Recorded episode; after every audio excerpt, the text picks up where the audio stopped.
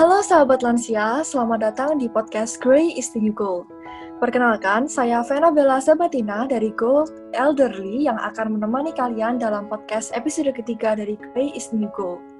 Seperti episode-episode podcast sebelumnya, yang selalu menghadirkan narasumber yang sangat inspiratif dan tentunya aktif berperan dalam meningkatkan kualitas hidup lansia, dalam episode kali ini, kami mengundang narasumber yaitu Kak Michael selaku Eksekutif Director Yayasan Alzheimer Indonesia. Halo Kak Michael, mungkin bisa memperkenalkan diri dan menyapa teman-teman yang sedang mendengarkan podcast ini. Halo Vena, terima kasih sudah mengundang saya dan juga terima kasih kepada Go Elderly yang mengundang saya dalam podcast pada saat ini. Perkenalkan nama saya Michael The Krulov Maitimu, Magister Psikologi Profesi uh, klinis dewasa, di mana saya lulusan dari Unikat Majaya dan uh, bergabung dengan Alzi sejak tahun 2016 sebagai volunteer. Dan kemudian uh, saya dipercaya sebagai PIC untuk kegiatan Caregivers Meeting dan juga Caregivers Counseling di Alzi. Sampai dengan per 1 September 2020 ini saya dipercaya menjadi Executive Director of Alzheimer's Indonesia sampai dengan saat ini.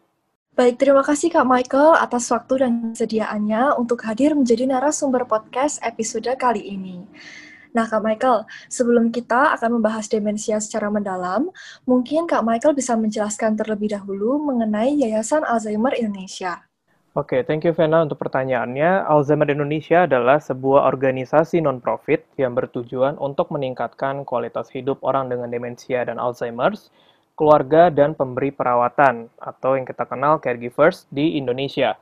Alzheimer Indonesia dikenal sebagai ALZI, didirikan pada tanggal 3 Agustus 2013 dan merupakan anggota resmi dari organisasi Alzheimer's Disease International atau ADI.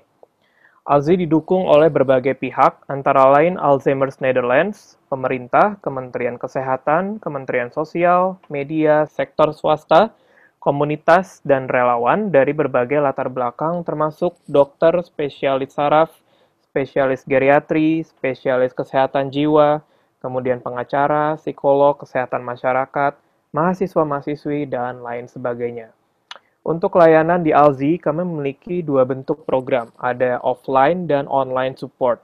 Yang pertama, dari sisi WhatsApp, support group komunitas, kami memberi, memberikan wadah bagi para caregivers untuk bisa memiliki grup, yaitu untuk saling mendukung satu sama lain dalam memberikan tips dan trik merawat orang dengan demensia. Kemudian ada caregivers meeting yang biasanya kami adakan setiap Sabtu minggu pertama setiap bulannya, namun dikarenakan COVID-19, per April 2020 kemarin kami mengubahnya kegiatan Alzi menjadi webinar yang diselenggarakan dua kali sebulan di setiap Sabtu minggu pertama dan Sabtu minggu ketiga. Dan kami juga menyediakan pelatihan untuk merawat dan mendampingi ODD bagi para caregivers maupun bagi para keluarga.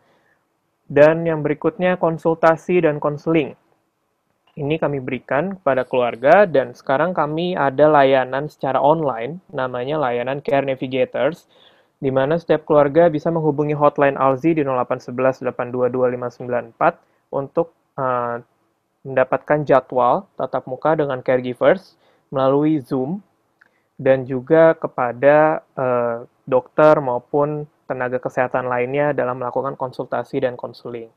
Kami juga memiliki merchandise seperti buku, baju, dan lain sebagainya yang dapat dilihat melalui store.alzi.or.id. Itu untuk layanan dan gambaran dari Alzheimer Indonesia. Wah, keren sekali ya, Kak. Berarti Yayasan Alzheimer ini sudah berdiri kurang lebih selama tujuh tahun ya, Kak, dan sudah memiliki banyak program yang sangat bermanfaat bagi masyarakat, khususnya dalam meningkatkan kesadaran tentang Alzheimer. Nah, dari tadi kan kita sudah banyak menyebutkan mengenai Alzheimer dan demensia. Tapi, mungkin banyak dari teman-teman yang sedang mendengarkan podcast saat ini yang belum familiar mengenai apa itu demensia. Mungkin Kak Michael bisa menjelaskan apakah itu demensia, dan apakah demensia dengan Alzheimer itu merupakan penyakit yang sama? Jika berbeda, apa sih Kak yang membedakan kedua penyakit ini? Oke, terima kasih Vena untuk pertanyaannya. Uh, demensia merupakan penurunan fungsi kognitif atau yang kita kenal dengan pikun. Nah, demensia ini memiliki berbagai jenis tipe. Ada demensia Alzheimer's, demensia vaskular, Lewy body, frontotemporal, dan berbagai jenis demensia lainnya. Nah, dari sekian tipe demensia, uh, penderita yang paling banyak adalah demensia Alzheimer, yaitu sekitar 50-75% persen uh, demensia Alzheimer di dunia, menurut data Alzheimer's Disease International atau ADI. Nah, kalau misalnya kita turunkan lagi, demensia Alzheimer itu adalah penurunan fungsi otak yang mempengaruhi daya ingat, emosi, pengambilan keputusan, dan fungsi otak lainnya. Setiap tiga detik, ada satu orang terdiagnosa demensia Alzheimer di dunia. Dan setiap satu dari sepuluh orang yang berusia di atas 65 tahun mengidap Alzheimer. Untuk sekarang, demensia Alzheimer belum dapat disembuhkan, obat yang ada hanya untuk memperlambat progresivitas penurunan otak. Ya, baik. Uh, berarti Alzheimer itu merupakan salah satu jenis dari demensia ya, Kak. Dan yang seperti sudah Kakak bilang, merupakan tipe dari demensia yang paling sering uh, terjadi. Ya. Lalu, apa sih, Kak, penyebab faktor resiko dari demensia? Nah, faktor risiko ini ada berbagai macam seperti faktor genetik, hipertensi, diabetes, malnutrition. Kemudian dari sisi psikologisnya ada karena stres, loneliness, post-power syndrome. Kalau dari sisi fisik lainnya itu karena merokok, polusi, cedera kepala, kurangnya tidur, dan masih ada banyak hal lainnya. Tetapi yang paling sering umum dijumpai sampai saat ini, faktor risikonya itu yang besar adalah hipertensi, diabetes, dan juga ada malnutrition yang terjadi pada orang dengan demensia. Wah, ternyata banyak sekali ya, Kak, faktor resiko yang dapat menyebabkan demensia, dan sebenarnya uh, banyak juga faktor resiko yang dapat dicegah oleh kita sejak muda. Nah, tadi kan kakak juga sempat menyebutkan ya bahwa Alzheimer ini merupakan suatu penyakit yang belum bisa disembuhkan sampai saat ini. Jadi menurut saya ini juga merupakan suatu penyakit yang cukup berbahaya ya, Kak? Ya, betul sekali, Vena. Ini harus dicegah dan perlu dikenali dari sejak sekarang terkait dengan faktor risiko penyebab dari demensia Alzheimer. Hmm, baik, Kak. Nah, tadi kan Kakak sudah memperkenalkan diri sebagai salah satu pengurus dari Yayasan Alzheimer Indonesia yang tentunya sudah sangat aktif dalam melakukan program-program dan berhubungan langsung dengan masyarakat.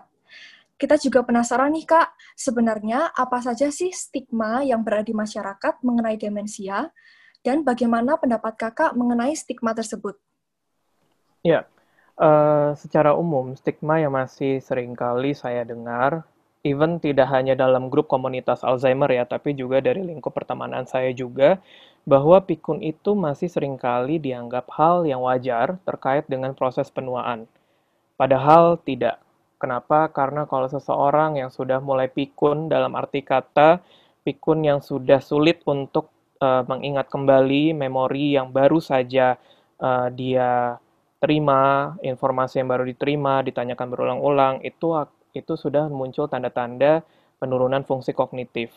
Dan ini yang perlu disadari juga sama masyarakat bahwa uh, pikun ini tidak hanya di, dihadapi atau tidak hanya di uh, istilahnya diderita ya oleh orang uh, lanjut usia. Tetapi siapa pun juga bisa terkena dampak dari penyakit ini sendiri. Dan yang kedua, untuk keluarga yang mungkin memiliki anggota salah satu anggota keluarga yang terkena demensia Alzheimer, sering kali masih dianggap sebagai aib ya. Aib dalam keluarga dalam arti kata uh, mereka merasa malu adanya orang dengan demensia di rumah dikarenakan perilakunya yang sulit dikontrol atau ada hal-hal lain yang mungkin belum bisa diterima oleh keluarga terkait dengan perubahan uh, yang dialami oleh si ODD itu sendiri. Kita kita menyebutkan orang dengan demensia dengan sebutan ODD ya untuk sekarang. Nah, jadinya uh, ini menjadi berat untuk dihadapi oleh pihak keluarga dan juga minimnya informasi dari masyarakat yang mungkin belum terlalu paham. Sebenarnya orang dengan demensia atau ODD ini tuh uh, memiliki kepikunan yang sangat parah apabila tidak kita cegah, apabila tidak kita uh, sasarkan uh, suatu program atau terapi dari sejak sekarang, gitu, Vena. Ternyata sayang sekali ya kak, masih banyak stigma-stigma yang kurang tepat beredar di masyarakat mengenai demensia ini. Lalu menurut kakak, bagaimana cara untuk mengubah stigma ini? Nah, kalau untuk mengubah stigma itu sebaiknya perlu dari edukasi ya, pertama. Jadi uh, masyarakat itu khususnya dari keluarga, apabila ada ditemukan anggota keluarga ataupun tetangga atau orang terdekat yang mulai mengalami tanda-tanda demensia, sebaiknya mengunjungi uh, website salah satunya Alzheimer Indonesia ya, yang bisa memberikan informasi edukasi terhadap para keluarga ini. Kenapa? Karena edukasi ini sangat penting untuk keluarga bisa mempersiapkan diri dan juga bagi kita, anak muda, bisa mencegah demensia sejak dini dengan faktor risiko yang sudah saya sampaikan tadi, uh, gaya hidup yang mulai kita terapkan sejak sekarang itu juga akan berdampak di waktu kita menjadi tua ke depannya. That's why uh, stigma-stigma ini perlu secara perlahan diedukasikan oleh para uh, oleh kami juga Alzheimer Indonesia dan juga teman-teman dari Go Elderly yang sudah mendengarkan podcast ini juga bisa membagikan informasi ini baik ke teman terdekat, ke tetangga dan sekitarnya supaya eh, isu demensia ini bisa kita cegah dari sekarang. Baik Kak, jadi uh, edukasi merupakan kunci ya Kak sebenarnya untuk mengubah stigma ini dan kita pun seharusnya bisa ikut berperan untuk menyebarkan informasi mengenai Alzheimer ini. Baik, uh, lalu apa saja sih Kak program lansia yang Kakak harapkan ada di Indonesia yang dapat meningkatkan kualitas hidup ODD? Ya, sebenarnya terkait dengan program lansia, uh, kami pernah diundang oleh Ibu uh, salah satu wakil ketua MPR ya, uh, Ibu Lestari Murjiat, wakil ketua MPR RI periode 2019-2024 pada tanggal 2 September yang lalu, di mana kami mendiskusikan tentang jaminan kesehatan lansia atau upaya dan juga upaya me melawan demensia. Jadi di sini kami e, berharap dari pemerintah bisa melakukan kerjasama secara intens dan lebih komprehensif supaya bisa mengimplementasikan layanan kesehatan bagi para lansia dan juga mewujudkan e, Indonesia itu sebagai negara ramah lansia, ramah demensia.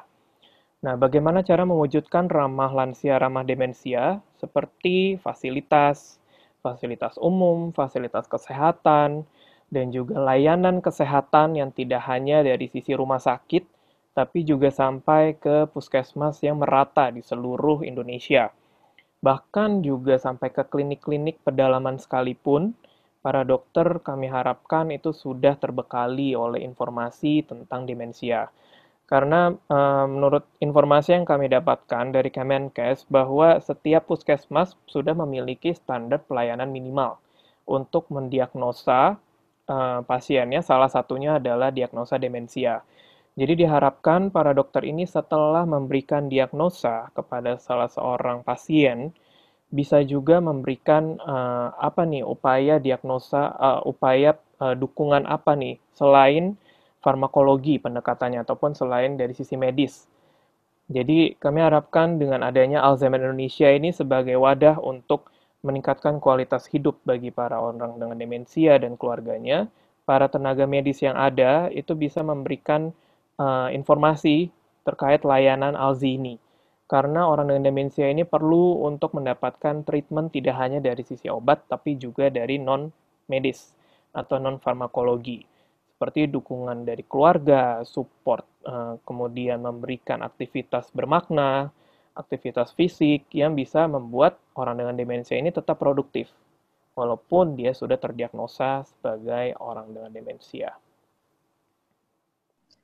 Wah, baik Kak. Eh, tadi kan yang Kakak harapkan berarti dari segi pemerintah dan juga tenaga medis Indonesia untuk lebih meningkatkan sarana dan prasarana dan juga kepedulian ya Kak terhadap ODD. Ya, nah, betul. untuk dan, kita sendiri, ya. Dan satu lagi, nah, sorry, uh, saya lupa.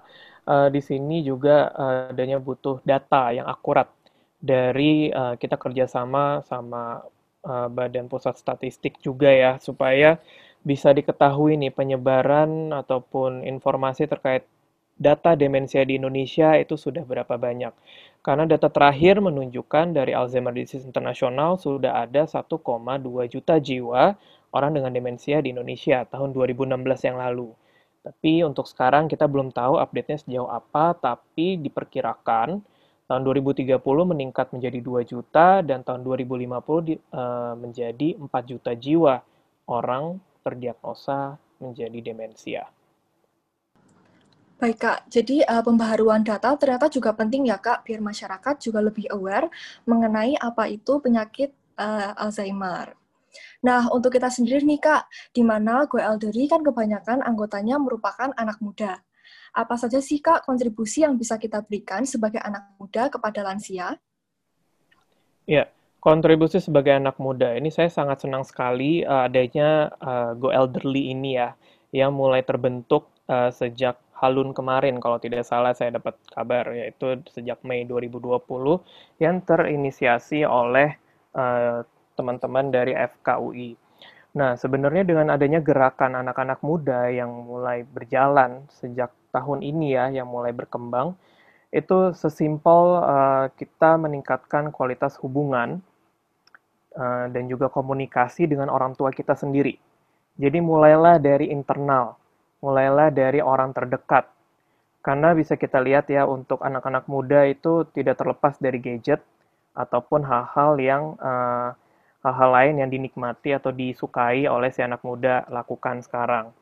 Nah, sementara terkadang kita mengabaikan orang tua kita sendiri yang mungkin orang tua kita itu sebetulnya membutuhkan uh, ngobrol-ngobrol dengan kita, sesimpel uh, ngobrol di meja makan atau ngobrol uh, secara singkat gitu setelah kita melakukan aktivitas sehari-hari itu adalah hal-hal simpel yang sebenarnya dibutuhkan oleh orang tua kita maupun kakek nenek kita. Nah, sebagai anak muda tidak hanya membangun kualitas hubungan, tapi bisa juga dengan sesimpel menyebarkan informasi ini tentang isu demensia di sekitar lingkungan uh, teman-teman. Misalnya, ada uh, teman kalian yang cerita nih kayak duh ini kok ada oma oma saya kok udah mulai lupa-lupa ya gitu. Nah, kalian teman-teman yang sudah tahu informasi ini bisa dengan uh, bertanya lebih lanjut. Pikunnya seperti apa? Apakah udah mengganggu aktivitas hari-hari kah? Apakah sampai berubah perilakunya kah? Atau sudah sampai menunjukkan tanda-tanda gejala umum lainnya kah? Gitu. Nah, dari situ uh, satu orang menjadi terselamatkan bahwa dia mulai teredukasi tentang isu demensia. Jadi omanya omanya ini bisa tertolong dengan lebih cepat dan bisa mempertahankan uh, atau uh, ya bisa mempertahankan dari progresivitas penurunan fungsi otaknya itu tadi. Nah, dari sisi lain juga bisa uh, membuat gerakan-gerakan uh, anak muda peduli atau sayang ortu. Karena di Alzi ini kita ada namanya gerakan jangan maklum dengan pikun challenge, di mana teman-teman anak muda bisa membuat satu video berdurasi satu menit uh, dengan diiringi lagu jangan maklum dengan pikun, bisa uh, dengan bernyanyi, kemudian mengikuti gerakan senam yang ada, ataupun melakukan aktivitas bermakna dalam durasi satu menit itu untuk tetap kita bisa berproduktif. Dan ini bisa menjadi message buat teman-teman yang lain juga, bahwa kegiatan rutinitas itu baik dilakukan, tetapi akan lebih penting bila ada meaningful activity, meaningful engagement yang kita lakukan bersama dengan orang terkasih, yaitu orang tua ataupun kakek nenek kita. Baik Kak, jadi kita sebagai anak muda juga justru harus berkontribusi ya Kak dalam peningkatan kualitas hidup lansia dan bisa dimulai dari hal-hal yang simpel seperti ngajak mereka ngobrol dan lain sebagainya. Tuh. Nah, ngomong-ngomong di masa sekarang ini nih Kak, di kala pandemi ini, di mana kita semua sedang social distancing, apa sih Kak yang bisa anggota keluarga atau orang-orang terdekat dengan ODD lakukan untuk membantu mereka agar tetap produktif dan mungkin bisa dijelaskan lebih lanjut mengenai proker-proker dari Yayasan Alzheimer Indonesia di kala pandemi ini, Kak. Siapa tahu sahabat-sahabat lansia, ada yang anggota keluarganya berusia lanjut dan tertarik untuk mengikuti salah satu proker dari ALSI secara online. Oke, terima kasih Vena. Untuk program kami sebenarnya sudah membuat lebih dari 70 video uh, mengenai tips dan trik untuk merawat orang dengan demensia, kemudian aktivitas bermakna bersama dengan lansia dan ODD, serta inspirasi lansia bermakna. Dan itu semua sudah kami upload di Instagram Alzi underscore Indonesia dan juga YouTube channel di Alzheimer Indonesia. Supaya dapat informasi terupdate, jangan lupa bisa mensubscribe YouTube uh, Indonesia Alzheimer Indonesia ini supaya teman-teman bisa dapatkan info-info uh, dan video terupdate. Karena uh, ini semua kami lakukan karena dalam upaya uh, membuat orang dengan demensia maupun keluarga tetap bisa melakukan aktivitas bermakna selama COVID-19 ini. Karena memang jujur ya, sebagai keluarga pasti akan mati gaya dalam merawat orang dengan demensia. Apalagi tidak hanya ODD, lansia pun juga pasti akan bosan di rumah pasti akan stres juga karena nggak bisa keluar rumah gitu ya. Even mau keluar rumah harus pakai masker dan sebagainya, protokol kesehatan dan lain sebagainya itu tidak semua lansia bisa uh, mengikuti protokol itu dengan maksimal.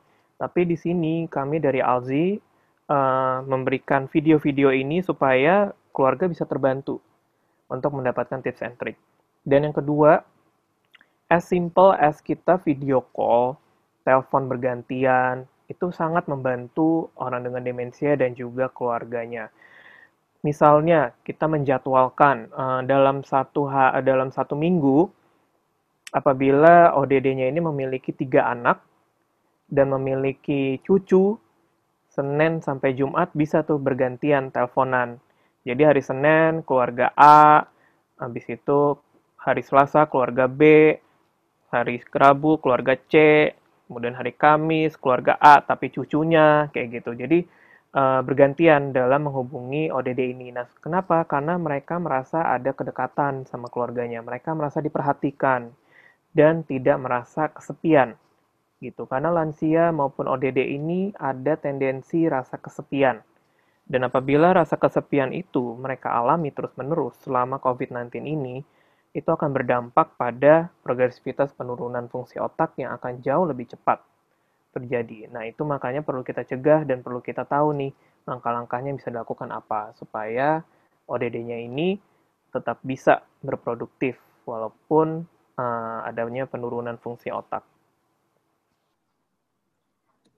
Baik Kak, jadi semuanya sebenarnya sudah bisa diakses lewat sosial media dari Yayasan Alzheimer Indonesia ya Kak.